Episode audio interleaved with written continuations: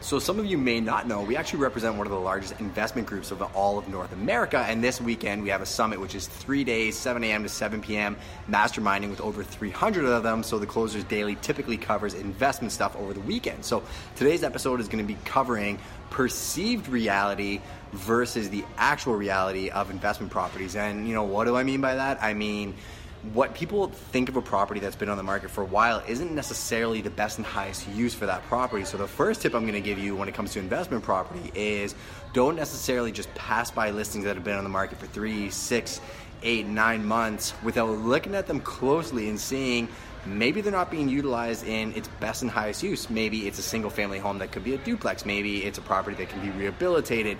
You know, in investment real estate, especially in very competitive markets like London that are highly desirable, you have to go find that diamond in the rough. You got to work for it. And when you do, people will be wishing they did that